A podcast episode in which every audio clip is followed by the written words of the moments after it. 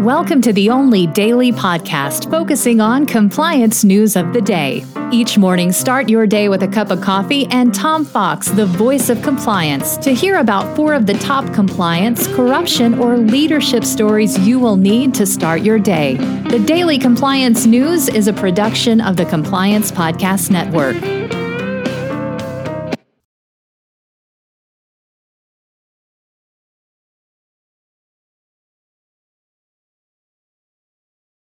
The Daily Compliance News for June 21, 2023, the Paris 2024 Olympics.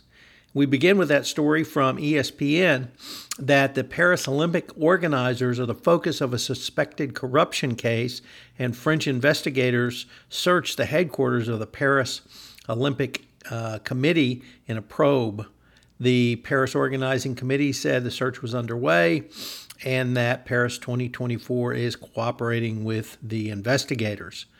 So, once again, corruption hits the Olympics. Let's hope it's not, well, let's just hope it's not touching the Paris 2024 committee. Next up, and a really interesting article from the Wall Street Journal, CIO Journal, it says that the key to realizing full value from a technological approach is CEO leadership.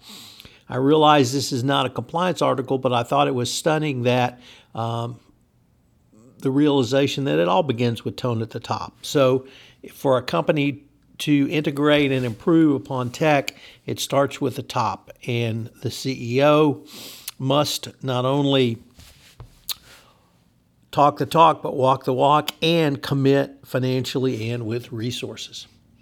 Next up, uh, an interesting article from our colleague Jaclyn Jaeger. For those who might remember, Jaclyn was formerly a reporter with um, Compliance Week, and she's out on her own now. And she wrote a really interesting article uh, entitled Addressing the Jurisdictional Challenges of Compensation Clawback.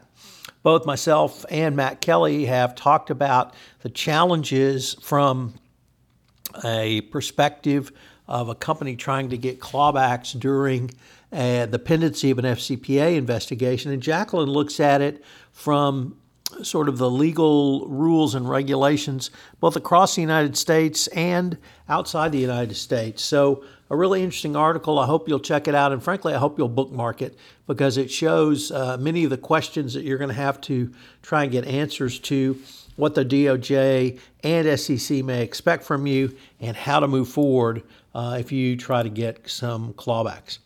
And finally, a story about palm oil corruption from Mongabay, a first time contributor to the Daily Compliance News. It's uh, their subheading is News and Inspiration from Nature's Frontline. And Indonesian prosecutors have charged three palm oil giants with corruption relating to a cooking oil shortage across the country of Indonesia last year, where the uh, palm oil giants uh, paid to reduce the amount of imports of palm oil and sales, thereby driving up the prices. So, corruption again.